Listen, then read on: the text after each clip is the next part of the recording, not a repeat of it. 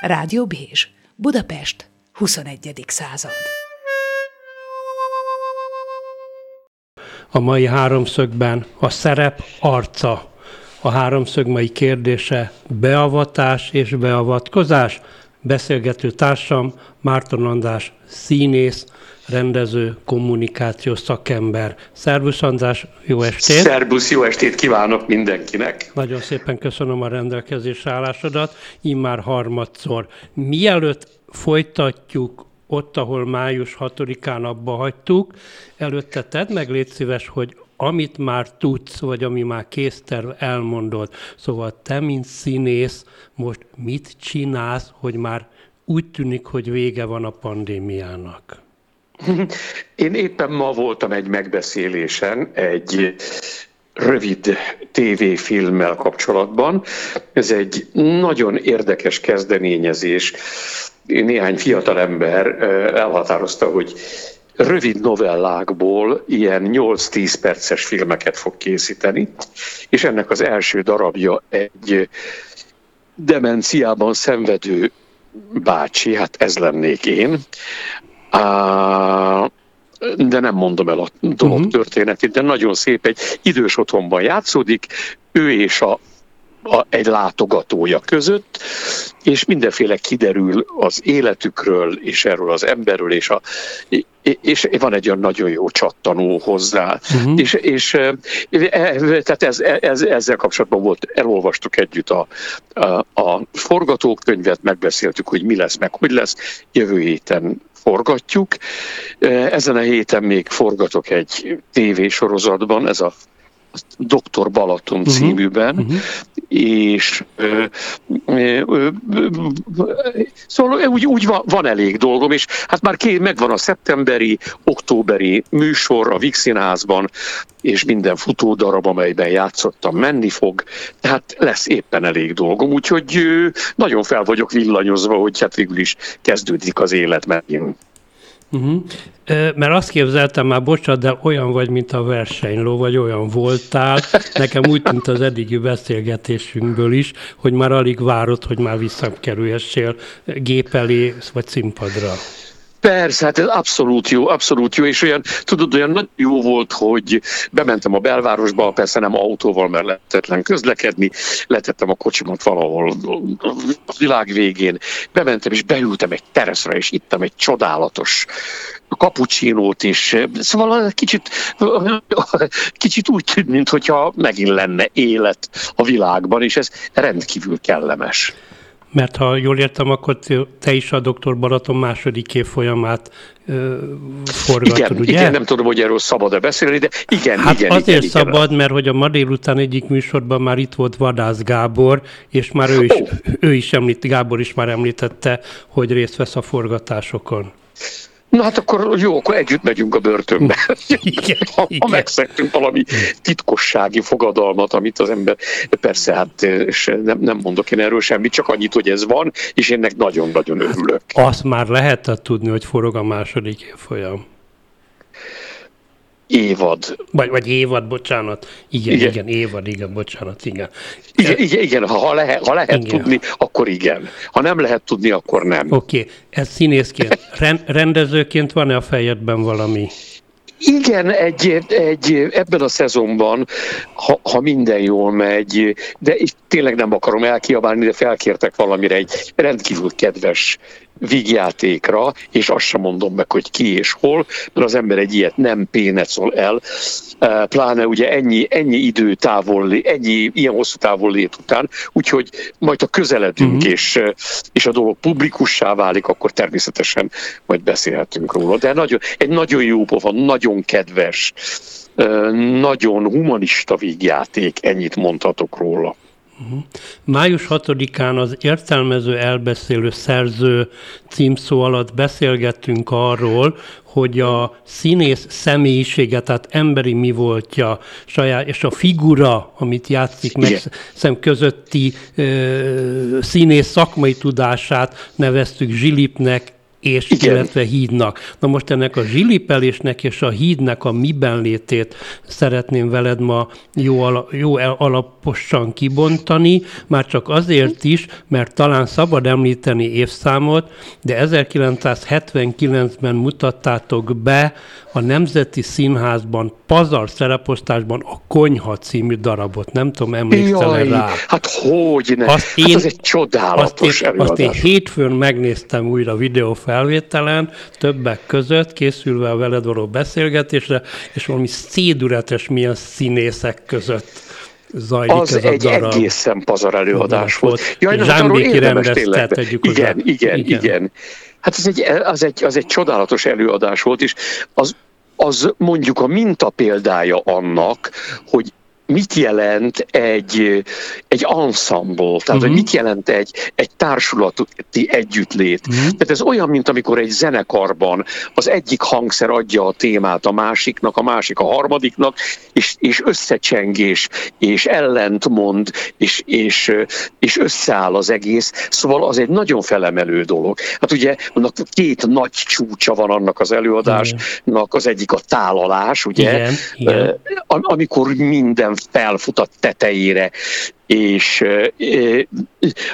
amikor, és, a, és amikor összetöri a konyhát ez a, ez a forradalmár, uh-huh. tehát kitör a lázadás, hát ez egy, ez egy egészen pazar darab. És ez a Veszker, aki a, a, a, Veszker, igen, azt hiszem a Veszker írta. Igen, igen, igen, igen, igen. És, és van neki egy másik darabja, ami kevésbé jó, de ez egészen pazar, ez egy hibátlan színdarab. Tehát olyan szépen leképzi az, a, a földi életünket, és olyan remek szerepek vannak benne. Én voltam Pól a cukrász. Igen Jaj, de nagyon klassz volt, és az nagyon érdekes volt, hogy ugye az az előírás, a szerzői instrukció, hogy a konyhában mindenkinek pontosan meg kell csinálnia azt a munkát, amit egyébként csinálna. Tehát kivenni a, tudom én, a leveles tésztát a hűtőszekrényből, azt vajjal megkenni, rátenni a sütő, a, a tepsére, azt betenni a sütőbe, kiválni. Szóval ilyen tökéletesen azonos időben és azonos jelentőségű vagy jelentésű cselekvéseket kell végrehajtani anyag nélkül. Volt Kaposváron egy előadás, ahol ugyanezt megcsinálták gyurmával. Uh-huh. Tehát mindenki, tehát minden anyag, tehát mindennek meg volt még ráadásul az anyaga is. Így gyurmából meggyúrták a tésztát, a húst gyurmából el volt készítve, azt felvagdalták, stb. stb. Szóval E, nagyon különleges, különleges előadás, abszolút élénken emlékszem, és a Cserhalmi tényleg őrült jó volt benne, és nagyon jók voltak a lányok, a pincérek, szóval azt, azt nagyon szerettem. A Máté Erzsi indulatával, az Agárdi Gábor. Jaj, hát az Erzsi séf, csodálatos igen, volt. Igen, igen, igen. igen, és hát ugye volt benne egy, volt benne egy ilyen emblematikus pillanat, amikor, hát ez abban az időben volt, amikor a Zsámbéki, Székely, Igen. Átvették, a, átvették igen. a Nemzeti Színházban igen. a hatalmat, és ugye a, a Major Marton korszak véget ért. A, a Marton az elég hamar meghalt, a Major pedig hát beállt az újítók közé, és ebben a konyhában volt neki egy kicsi szerepe. Igen. Ő volt Mr. Marengo, a, az étterem tulajdonosa. Igen. És amikor, amikor szétvertek mindent a konyhába ezek a különböző nemzetiségű dolgozók, szakácsok, kiszolgáló személyzet, stb. egy nagy lázadás, minden szétvernek, és akkor bejön a major, a, a, ennek a forradalomnak a csúcsán mindenki elcsendesedik, és a major úgy körbe mutatott, de a mutatása nem állt meg a színpadi körnél, hanem úgy kimutatott még úgy körbe a nézőtérre is. És azt mondta, ez volt a mondata, itt minden az enyém. Uh-huh. És hát ez valami hátborzongató volt, hiszen az övé volt az egész nemzeti színház Igen. annak idején. De ez egy ilyen nagyon különleges pillanat volt, és hát vérfagyasztó volt a Tamás. Vérfagyasztó, csodálatos. Megállt a levegő. ez egy kis anekdóta. Szóval van egy közmegegyezés, mondjuk, hogy évszázadok óta, mondhatnánk ezredévek óta, hogy van egy szoba, amelynek a negyedik fala helyén van egy színpad, most mindegy, hogy az milyen módon jön létre, és ott valami varázslat történik. Most ez, ebbe a varázslatba, ebbe az átváltozásba hogyan kerül bele a színész, de most ne apróba folyamatot mondjad, hanem emlékszem, mikor Igen. három alkalommal ezelőtt mi beszélgettünk, akkor te nagyon spontán például elmagyaráztad a harmadik Richard lelkiállapotát. Igen, igen, igen, igen. Igen, ugye, aki egyrészt a közönséghez is szól, és a helyzet, és Igen. a szituációban. Ugye, tehát ez a negyedik fal, ez egy ilyen nagyon különös és nagyon illékony fikció, mert nagyon sok. A Brechtnél például, ugye, a Brecht darabjaiban igen gyakori az, hogy van egy narrátor, vagy maga, maga a, a színész elénekel egy szongot, amely egy kicsit kívülesik a, a cselekményen, de mond valami erkölcsi tanítást, és mindezt egyenesen direkt a közönségnek. Tehát ez egy, ez egy ilyen, akkor egy ilyen nagyon forradalmi dolog volt, hogy megtörte ezt a, csehovi, ibzeni, realista színjátszásnak ezt a negyedik fal szentségét, és azt mondta, nincs itt negyedik fal, én hozzád szólok, dolgozó, proletár, hogy igenis a kapitalizmus egy aljas, kizsákmányoló dolog, ta, ta, ta, ta, ta és ment tovább a jelenet. Tehát a, a negyedik fal bontogatása az igen gyakran megtörténik, de a negyedik fal tulajdonképpen magában a realista színjátszásban is egy tehát a, a hagyományos realista színjátszásban, ebben a Csehovi, Ibzeni, Molnár Ferenc is, a többi, bár a Molnár Ferenc is többször megtöri, az ördögben például. Uh-huh. Ugye, de, de, de ez, ez egy különös dolog, ugyanis azt mondja a Stanislavski, aki hát ennek a ennek a stílusnak volt a nagy színé, a legnagyobb színész pedagógusa, az azt mondta, hogy múltkor ugyanezt említettem, de bocsássatok meg, ha én, vagy bocsáss meg, ha én néha ismétlem magam, de ez nagyon, nagyon jól teszed, Nagyon jól teszed, hogy rögzüljön. hogy azt mondja, hogy ne játszd, a, éld a szerepet, ugye? Uh-huh. De úgy, hogy az utolsó sorban is hallják. Uh-huh. Ugye, tehát, hogy ez a negyedik fal, ez egy, tudjuk, hogy egy fikció. Na most a, a, a modern úgynevezett kibernetikus színészpedagógia az azt mondja, hogy a színész az int, a színésznek integrálnia kell nem csak a szituációt, amelyben játszik, hanem a nézőteret is. Tehát nem csinál, nem kacsingat magával magára a közönségnek, ugye, hogy van itt egy negyedik fal, de azért ezt én áttöröm úgy, hogy te is halljad, amit én mondok, meg ugyan nem oda nézek, de azért úgy csinálok, hogy te is lássál, hanem azt mondja, hogy ezt integrálni kell. Tehát úgy kell egy szerepet megkomponálni, hogy be legyen, be, be, bele legyen, tehát integrálva legyen az, hogy ezt most itt neked ebben a térben mi eljátszuk, te is benne vagy, te is valamilyen a lélegzeteddel, a jelenléteddel, a kisugárzásoddal ezt alakítod, ha nem lennél itt, nem így néz neki. Tehát van egy nagyon erős törekvés ebben a mai ö, modern színjátszásban, majd még az integrált színjátszásról még egy keveset beszélnek majd még, ami egy nagyon érdek, érdekes, és itt Magyarországon kicsit kevéssé ismert színészpedagógiai elv. Tehát, hogy az, hogy, hogy ne csináljunk abból titkot, hogy mi most eljátszuk ezt a szerepet. És úgy játsszuk el, hogy, hogy, ahogy az imént mondtam, hogy a közönség is benne van. Ő integráns része annak, hisz ha nem lenne itt, mi a fenének játszanánk el. Ez természetesen egy stílust is szül, és darabokat is szül, darabokat is igényel. Tehát például ugye, amikor Beckett vagy Ionescu színre léptek, és, és elkezdték írni ezeket a furcsa darabjaikat, amelyeket ma abszurdnak nevezünk. Hát uh-huh. nekünk is volt nagyon sok jó abszurd szerzőnk, hogy más nem mondjak a Karinti Frigyes, vagy tehát rengeteg olyan szerző van, akinél mindazok az elvek, amelyek mondjuk egy Csehov darab megfejtésénél tökéletesen működnek, ezeknél nem működnek. De tovább megyek, Például ugye vannak, szín, vannak rendezők, akik egész mást álmodnak egy realista darabról, mint amit egy realista rendező álmodik.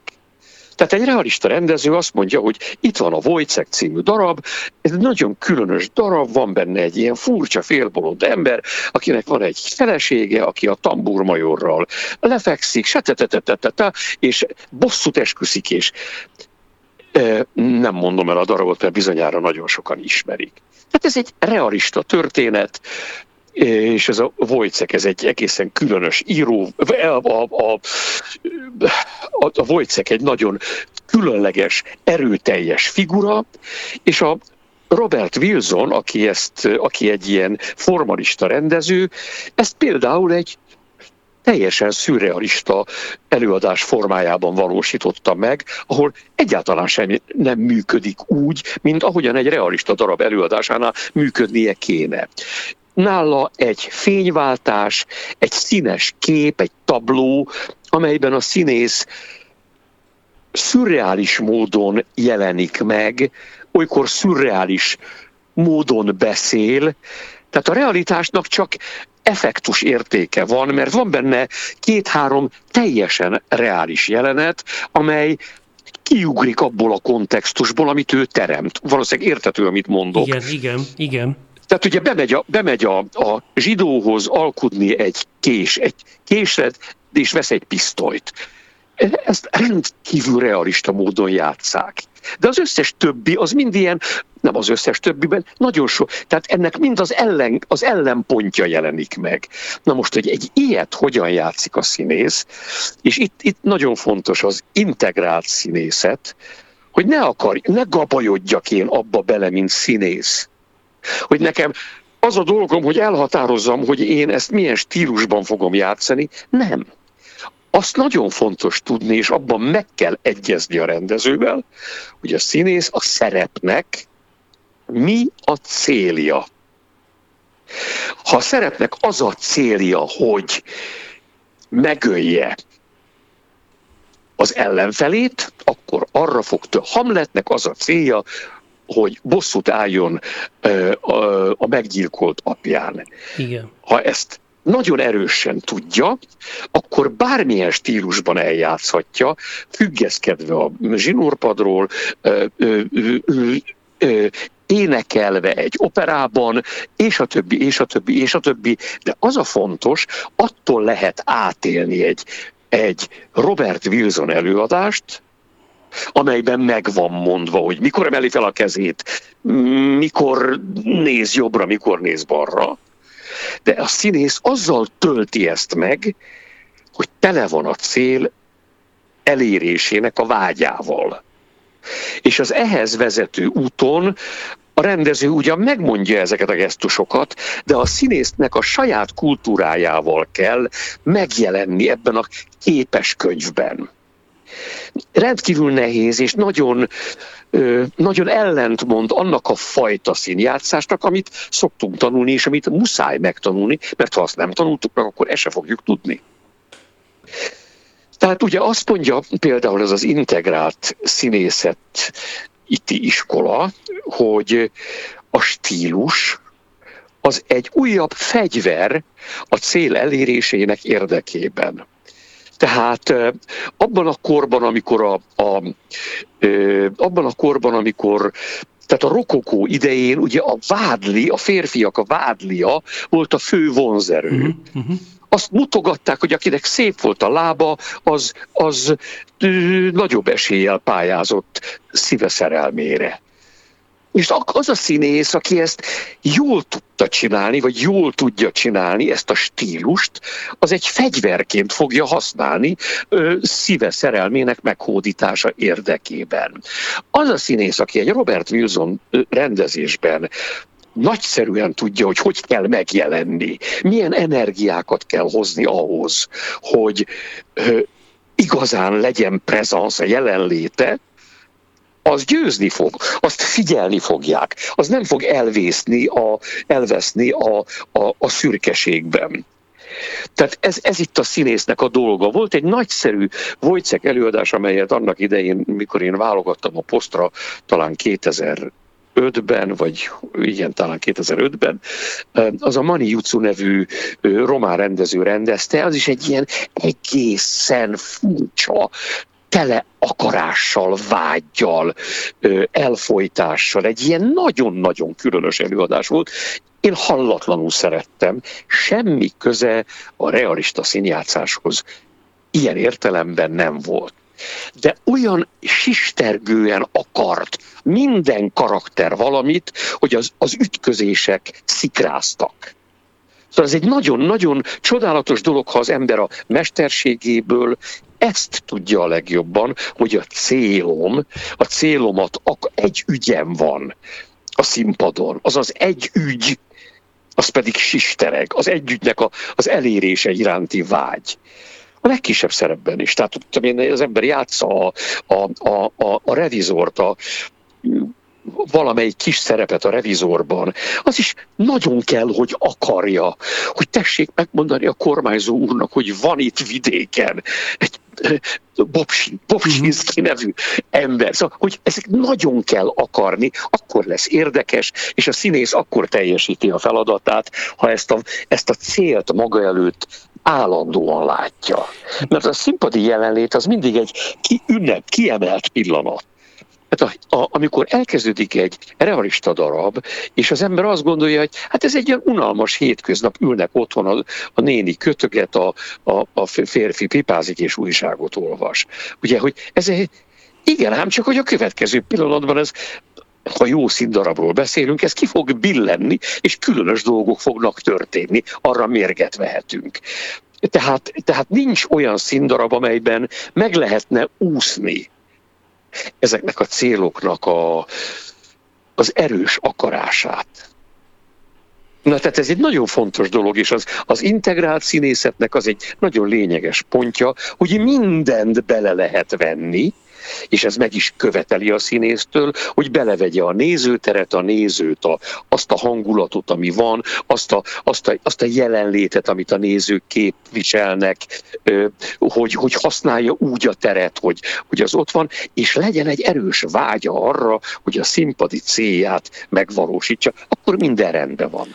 De ha jól értem, azt mondod, hogy akkor a nézőt is belevéve itt egy ötös integráció van, hiszen az író elképzelés megírja, de az még csak egy ilyen papírmasé figura. Igen. Aztán a rendező is elképzel valamit, most a rendező mögé beletesszük az összes többi alkotó művészt, a díszletet, igen, igen, tehát a díszlet, igen, igen. Stb. De az a rendező, igen. Igen, aztán van a színész is, valamit gondol erről, mint célról, ahogy mondod, meg én azt feltételezem, hogy szimbolikusan a szerepfigura is valahogy elkezd testet ölni, hiszen az is elkezdi élni a saját életét, a színész által is, meg a rendező, meg a, meg a, meg a meg én néző is képzelek valamit menet közben. Szóval amikor itt a célról beszélsz, akkor ez, ez egy egységes célképzet, ami a próbákon egy irányba, mint egy vektor mutat, és néző már ezt az egyértelmű, úgy tetszik, célt kapom, és tényleg mindegy, hogy drótkötélen lógatják el-e Hamletet, vagy pedig, vagy pedig öltön nyakkendőbe játszatják el. Igen, igen, igen, igen. nagyon, nagyon jól, jól fogtad, fogtad össze ezt, ezt, igen, ez öt, öt vektor, mm-hmm. amelynek, amelynek egy eredőben kell végződnie.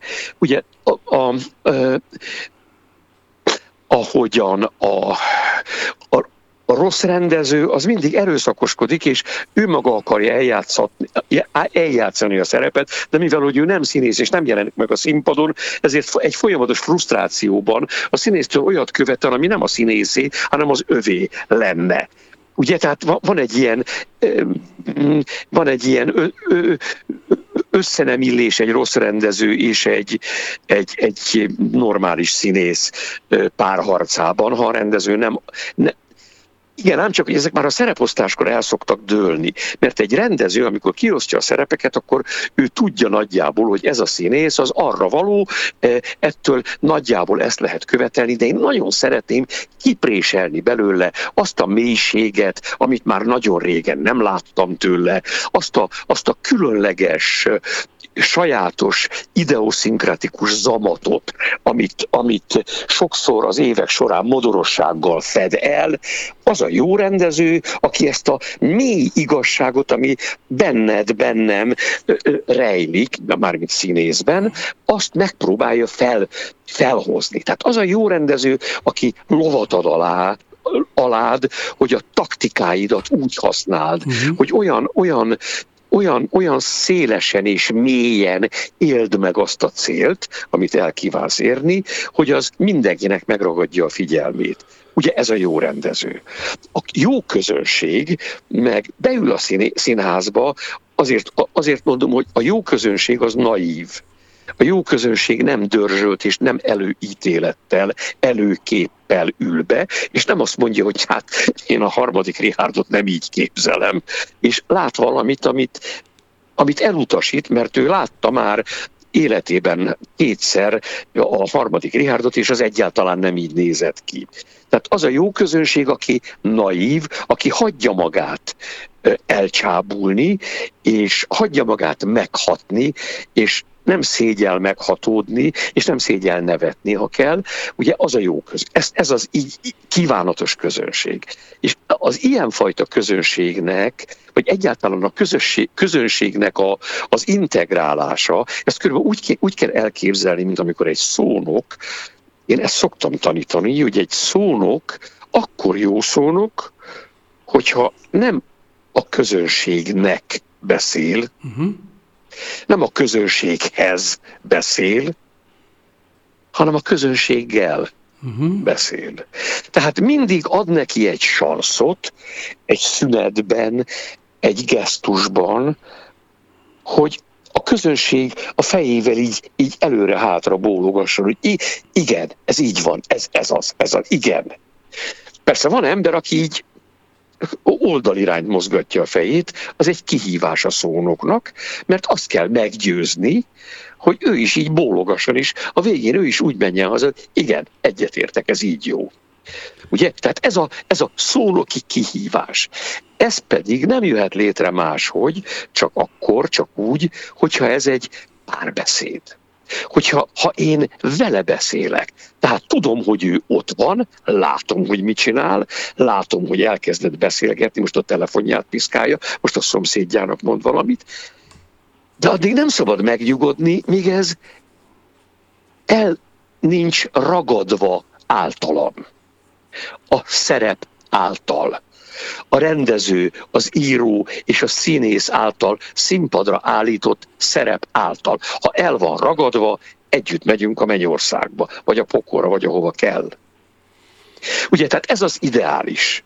Ez, ez azoknak a nagy úttörő színész, színház csinálóknak a, a mindenkori vágya, ide értem a Brechtet, a Grotowskit, és a többi, és a többi, bárki, ó, nagyon széles a skála, akik megtörik ezt a negyedik falat azzal, hogy gyere velem, gyere velem, hidd azt, hogy, hogy az én eszmém az téged boldoggá fog tenni, és ez nem játék. Játék, amit csinálunk, de a tartalma, a célja az nem játék. És a többi, és a többi. Ugye, tehát ez, ez egy igazi, ihletett és áldott, és nagyon kívánatos színészi vágy. De most, hogy a, ugye hát ha, ha nem integrálod a, a közönséget, és nem integrálod az összes jelenlévő dolgot, és nem, nem, anna, nem annak hiszed, ami, akkor valamilyen értelemben ez, ez, a hazudsz. Lehet jól hazudni, nem a hazugsággal van a baj, a hazugságot nem tiltja a tíz parancsolat. Tehát kivált, ha egy, egy, egy jó színházi előzős céljából történik. Tehát azzal nincs baj. Csak milyen érdekes, hogy, hogy ez a 21. századi vagy 20. század végi színházi irányzat milyen erősen törekszik arra, hogy ne legyen benne semmi hamis most nem a hazug szót, hanem a hamisságot uh-huh. mondom, hogy ne legyen benne hamis. Tehát kettő mind, között lényegi ugye, különbség is van tartalomban. Igen, igen, igen, igen. Mert ugye azt már a múltkor is beszéltünk arról, de ezt nagyon fontos még egyszer leszögezni, hogy a Hát mi, mi a valódi a színpadon? A valódi az egy díszlet, ugye egy, egy, van egy valódi díszlet, úgy csinálunk, hogy az ajtó egy másik szobában nyílik, de nincs mögötte szoba, de hát úgy csinálunk, hát nem igazi. E, valójában nem igaziak a zajok, mert az életben nem szokott aláfestő zene szólni, mikor megcsókolom a szerelmemet. E, a színházban ilyen gyakran szól, és a többi, és a többi. A valódi a színházban az maga a színész. Egy valódi ember van ott egy valódi ember van ott, aki ugyan nem a saját szövegét mondja, hanem Bertolt Brechtét, Csehovét, Goldóniét, Molnár Ferencét. Azt a szöveget mondja, de ő adja hozzá a saját izzadságát, a saját kultúráját, a saját személyiségét, és azt a szöveget teszi sajátjává, amelyet neki sajátjává kell tenni. Ezt nevezik ugye átlényegülésnek. Tehát át hozzá lényegülök a szöveghez. Az életben ugye ezek a mondatok, ezek a szövegek, azok, amiket én most neked mondok, ezek spontán, természetes módon jönnek, jönnek ki. Igen. A, szín, az, a színdarab során a színésznek van hat hete arra, hogy ezt elemezze, végig gondolja. És ha jól gondolja végig, ha arra is gondol például, amit nagyon ritkán szoktunk különösen magyar színházakban nagyon ritkán szoktuk elgondolni, hogy ennek a karakternek, akit én játszom, vajon milyen lenne akkor, ha elérné a célját? Mit csinálna? Hogyan lenne boldog? Mi többnyire a boldogtalanságot szoktuk elképzelni, uh-huh. hogy hogyan szenved hogy hogyan szenved Otello, hogy, hogy mi, mi történt, érted? Tehát mi általában egy ilyen boldogtalansági színház kultúrában vagyunk, ebben remekek vagyunk, és nagyon jók is vannak, és nagyon sok színdarabot lehet így játszani, de én sokkal érdekesebbnek és gazdagabbnak gondolom azt, amikor az ember elgondolja azt, és láthatóvá, érzékelhetővé teszi, hogy a, a, a Willy Loman az ügynök halálában milyen boldog lenne akkor, ha most kifizették az utolsó részletet a lakásra, és ezek a gyerekek ezek tényleg sikeresek lennének, hogy milyen, milyen csodálatos ünnep lenne akkor, hogyha nem nyitott volna be abba a szobába, ahol éppen eh, ágyba vitte azt a nőt, stb. stb. Tehát, hogy hogy látok egy elképzelt, boldog kispolgári életet, sikeres gyerekekkel, egy igazi amerikai álmot. Na de nem így történik, de ha nincs viszonyítási alapom, ha nem látom, hogy hogy boldog ez a Willy Loman, és hogy hogyan lenne nagyon boldog, akkor nincs viszonyítási alapom, hanem egy szenvedő, fáradt, öngyilkosságra készülő öreg bácsit látok két órán keresztül. Ez borzasztó unalmas. Tehát az igazán jó színész az mindig megmutatja, megmutatja azt, hogy a harmadik Rénárd boldog, amikor sikerül valakit a tőrt hegyére szúrnia. Na ezt akarom, Boldog. ezt akarom pont mondani, hogy én is, amikor dolgozom, a sok negatív kijelentő mondat közé, ha beszúrom azt a kérdést, rendben van, hogy a párod meg a stb. ilyen meg olyan rossz, de mégis mi az, ami szerethető benne? Erről van. Nagy, ez nagyon fontos. Gábor, ez a legfontosabb, és a, a színjátszásban, ha ezt kihagyjuk a szerepelemzésből, uh-huh. akkor, akkor a, leglényegesebbet hagyjuk ki. Tehát nincs olyan nyomorult színpadi karakter, akinek ne tudnánk megfogalmazni, hogy mi, a bol, mi lenne a boldogsága. A, a, a tragédiákat azokat szoktuk látni, hát az többnyire elég világos, de én utálom az olyan színházat, ahol, ahol az emberek folyamatosan szenvednek. Én ki nem állom, és gondolom nem vagyok egyedül. Nem szeretem, de nem, nem, nem láttam még embert a nézőtélen felkiáltani, hogy jaj, de szépen szenved ez a színész. Hát ne, ne szenvedjen én nekem majd szenvedek én, ha látom, hogy milyen kedves ember, és ja Istenem, nem sikerült neki. Milyen boldog lehetett volna, ha ott a ö, villamos jegy nem esik le a földre, a kesztyűjéből a, a kék rókában a nőnek, uh-huh. hogy milyen boldog lett volna, ha, ugye, és azok a kis banánéjak, amelyeken el szoktunk csúszni, tehát, hogy, hogy, hogy lássam, a, lássam a teljes boldogságra alkalmas embert, emberi lényt a színpadon, teljes realitásában. És akkor azt gondolom, hogy az a, a színpadon egy igazi dol, tehát hogy túl azon, hogy igazi a testem, a lélegzetem, a hangom, a szemem, a nézésem, az izzadságom, a kultúrám, a, a, a, a gesztusaim, ezen túl még a, a, a, vágy, vágyaim is szerethetőek, a, az elképzelésem a, a jövőmről rokon szenvet kelt, és a tragédiám, amely mindezt keresztül húzza, átélhető és tragikus, és szomorú. Így, így komplett a kép. De ha jól értem, azt mondod, hogy akkor alapvetően a, az alkotói munkában minimum két viszonyítás van, ugye? Mert, mert van a konkrétum, mondjuk a realitás, hogy ő majd hogyan fog idézőjelbe, hogyan megy A-ból B-be a történet, Igen. de közben azt is végig gondoljátok az elemzésben, hogy ez hogyan lehetett volna, vagyis ki, ki és mi van mögötte. Igen. Én amikor tanítottam, akkor mindig azt, azt azzal csináltunk olyan gyakorlatokat, hogy játsszuk el azt, hogy ez, ez a karakter mondjuk Jancsi és Juliska, uh-huh. ezt nem csinálhatom, ezt csak az egyszerűség kedvére mondom, nem kenyér morzsát szór el maga mögött, amit felszednek a madarak, hanem kavicsot, és visszatalálnak, és boldog. Hogy mi, mi az a pillanat, amikor hazamennek.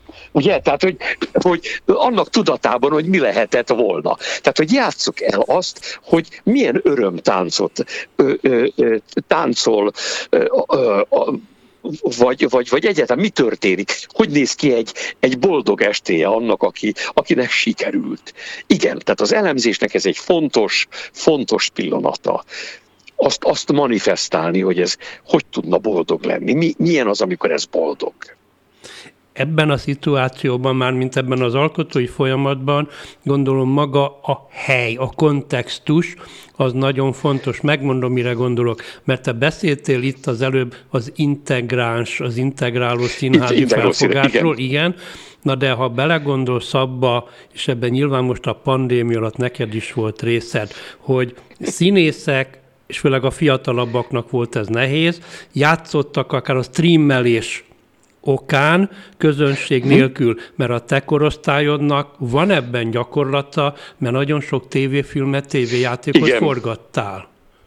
Igen. Kvá, kvázi stúdióban közönség nélkül, nem beszélve a számtalan rádiójátékról, hangjátékról, Igen. Ami, amiben te a nevedet, vagy a, a hangodat adtad a figurához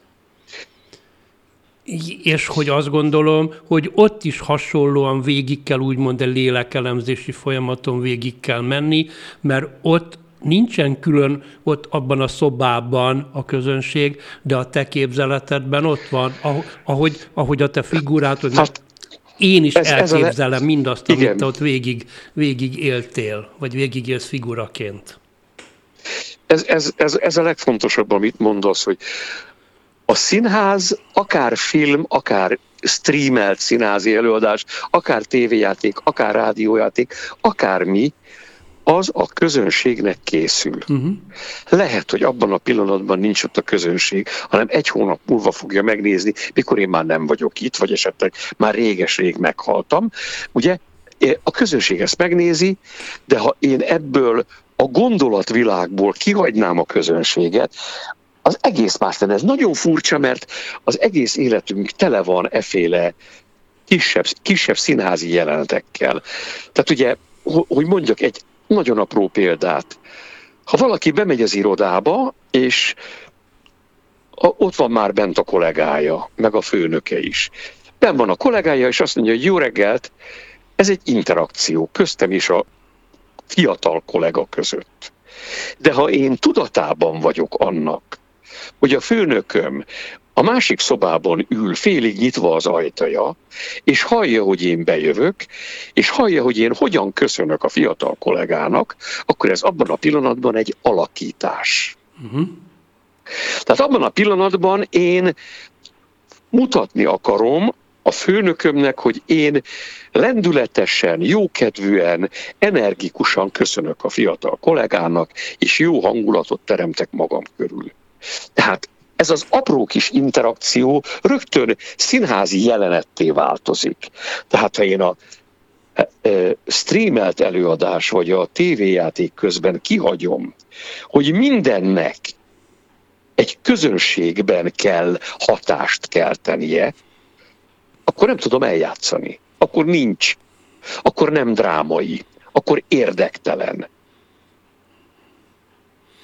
És ö, tehát úgy, úgy, nyilván, nyilván világos, és ugye beszéltünk a múltkor arról, hogy az embernek van egy ilyen magánközönsége, amit élete végéig cipel magával. Ebben az édesanyám, a jó barátom, az édesapám, a Ádám Otto, az én mentorom, az, az sok meghalt ember, meg a sok élő nem jelenlévő ember ott van, akikkel akiket úgy megszoktunk szólítani, hogy na, mit szólnál hozzá most, hogyha látnád, hogy én most mit csinálok. E, e, erről, vajon, erről vajon mind vélekedsz. Ugye hát az a, a hívő embereknek ez mindig, a, mindig, mindig ugye megszólítják a jó Istent, hogy mit, mit szólna egy, egy hogy ítélné meg azt erkölcsi szempontból, amit én most csinálok. A jó Isten is egy, egy magánközönség, ha úgy tetszik. Tehát egy, ezeket a, ezt a magánközönség minőséget, ezt visszük magunkkal. És, és az, hogy visszük magunkkal, folyamatosan annak szereplünk.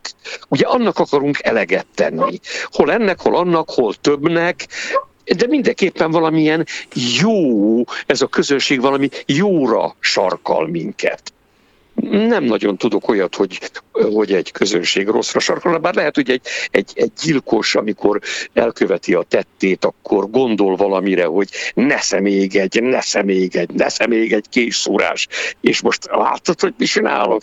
Szóval ne, nem tudom, lehet, el tudom képzelni, tehát el tudom képzelni, hogy, hogy a rossz is, de általában azt gondolom, hogy, hogy ugye egy színházi, egy színpadi monológ egy darabban, az mind úgy játszandó el, hogy ezt én a magánközönségemnek mondom el. Uh-huh. Vagy a ott ülő közönségnek mondom el.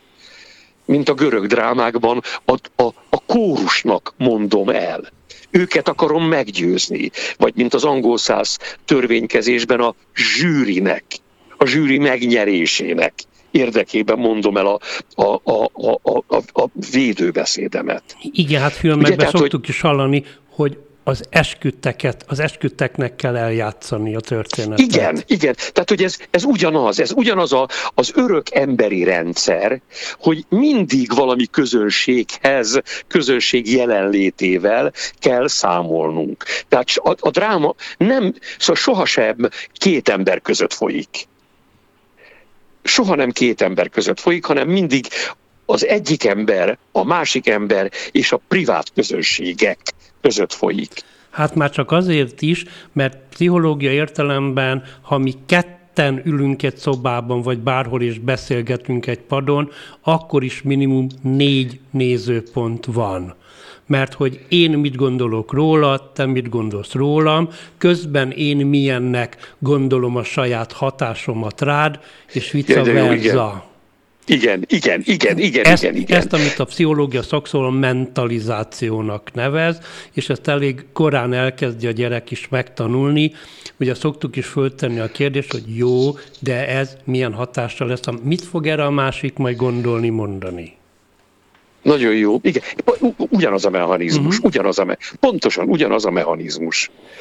De most ugye itt nagyon érdekes, amit mondasz, mert nagyon-nagyon-nagyon érdekes, mert itt rögtön bejön egy olyan nagyon furcsa színházi fogalom, a legnagyobb ellensége a színésznek az önkontroll. Uh-huh. Amikor egyszer csak elkezdi látni magát kívülről. Ugye, amikor egyszer csak azt Bocsánat, veszem észre, hogy... Mint, mint színész a figurát? Mint, mint, mm, mint színész ember, Igen aki a szakmáját, hogy éppen aki akcióban van, uh-huh. egyszer csak kiesik az akcióból, Aha. és rálát magánemberként rálát igen, arra, igen, igen, igen. hogy Uh-huh. micsoda abszurdum az, hogy te most itt mondasz valami szöveget, amit nem te írtál, Mhm. aminek nem érted, tehát, hogy egyszer csak ezt nevezik önkontrollnak, Igen, ugye igen. a színházi szaknyelven, hogy egyszer csak elkezded látni kívülről magadat, és ez mindennek a halála. Uh-huh. Tehát, hogy Mert megtörik a varázslat, nem? mert, mert, mert kiestél valamiből, igen. E, e, e, e, és abból a, leszálltál arról a vonatról, Mhm. amelyet eddig vezettél. Uh-huh. Leugrottál, és nézted, hogy jé, milyen szépen szalad a vonat, de többet már nem, hogy nagyon nehéz visszakapaszkodni rá, ugye, de muszáj visszakapaszkodni, mert különben kontroll nélkül neki megy a ütközőnek, uh-huh. és karambol lesz belőle, és, és rossz lesz az előadás. Tehát vissza kell ugrani. De ezek ilyen pillanatnyi bevillanások egy-egy, egy-egy előadásban, vagy előadás során, és ezek rettenetesek. De szokták, ez a- ez bocsánat, az de szokták mondani, szokták mondani, hogy, hogy a, ez a kontroll, ez a túlkontrollálás, ez akár a másik figura, vagy a másik személy hatására is bekövetkezhet.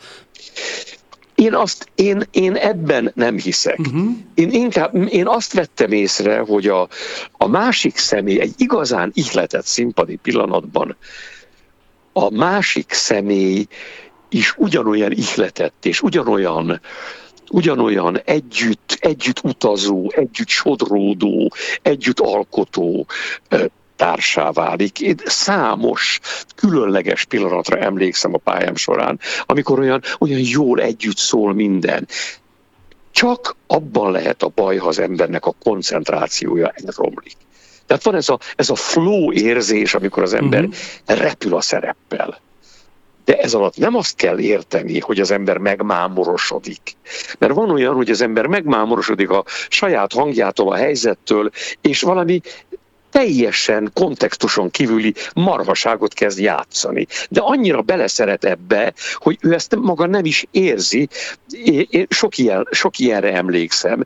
Van, vannak ilyen, ilyen, mm, ilyen egocentrikus, ma- önmagukat szerető színészek, színésznők, akik gyakran esnek ebbe, és olyan, olyan mámorosan, mámorosan lesznek, olyan mámorosan csinálják a, a marhaságot. És nem lehet őket leállítani. Ugye, tehát most nem próbákról, hanem előadásokról beszélek, amikor már a rendező nem szól bele, de hogyha történetesen ott van, akkor utána irgalmatlan lesz így a teljes joggal. Tehát amikor egyszer csak úgy megordítoznak, úgy megdőjfösödnek, mint ha a természet valamely napszámosan csinált volna embert, nem csinálta volna jól, azt hiszem majdnem pontosan idéztem a Hamletből, amit a, a, amit a színész királynak mond Hamlet, ugye? Tehát, hogy ne így játszon az ember. Tehát megordítoznak, megdőjfösödnek. Ugye, tehát ez egy nagyon ismert színészi csapda, amiben könnyű belesétálni, hogy egyszer csak úgy megmámorosodik az ember. És ugye el bele szédül, hogy milyen, milyen, milyen, milyen jó itt. Hát ez na, nagyon nem jó.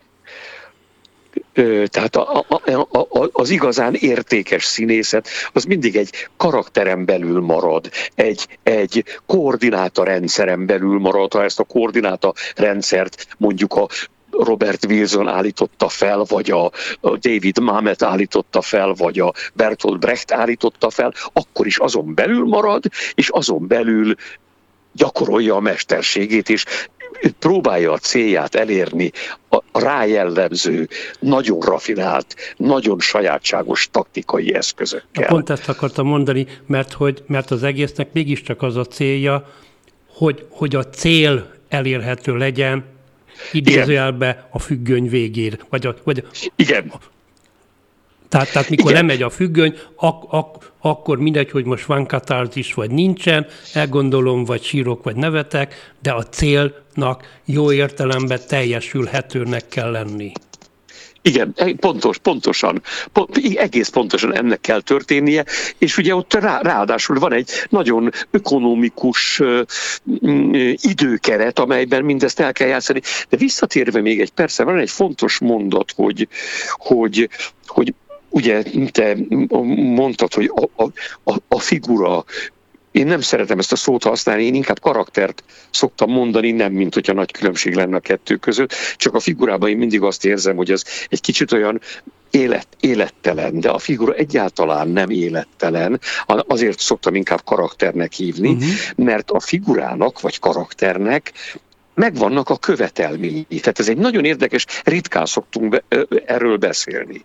Tehát egy-egy karakter le, le van írva, annak vannak alapkövetelményei, mondjuk azt, hogy sánta, mondjuk azt, hogy dadog, most vagy tekintsünk el a testi hibától. Hirtelen az van leírva, zokogásban tör ki. Ez egy követelmény, mert ha nem történik meg, a következő mondat, vagy a erre épülő következő jelenet nem születik meg, mert nem, nem tört kizokogásban, stb. Tehát olyan sok követelmény van a karakter részéről előírva, amelyeket mikor az ember egy ilyen szerepet felépít, akkor ezeket mint pillér lerakja. Tehát ezeket a ezeket a követelményeket végignézi. Mit követel? muszáj nekem megcsinálni ahhoz, és ahhoz képest kell mindent meghatároznom. Ha az az ember, aki képes férfi létére, idős férfi létére hangosan zokogni, annak az embernek valószínűleg az egész szerep során sokkal több feszültséget kell magába gyűjtenie, sokkal több energiát kell belefektetni a leghétköznapi és leg, leglazább mondatokba, hogy az, abban a pillanatban, amikor ez a követe, a karakter azt követeli, hogy most pedig zokogásban tör ki, az hiteles legyen. Rádió Bézs, Budapest, 21. század.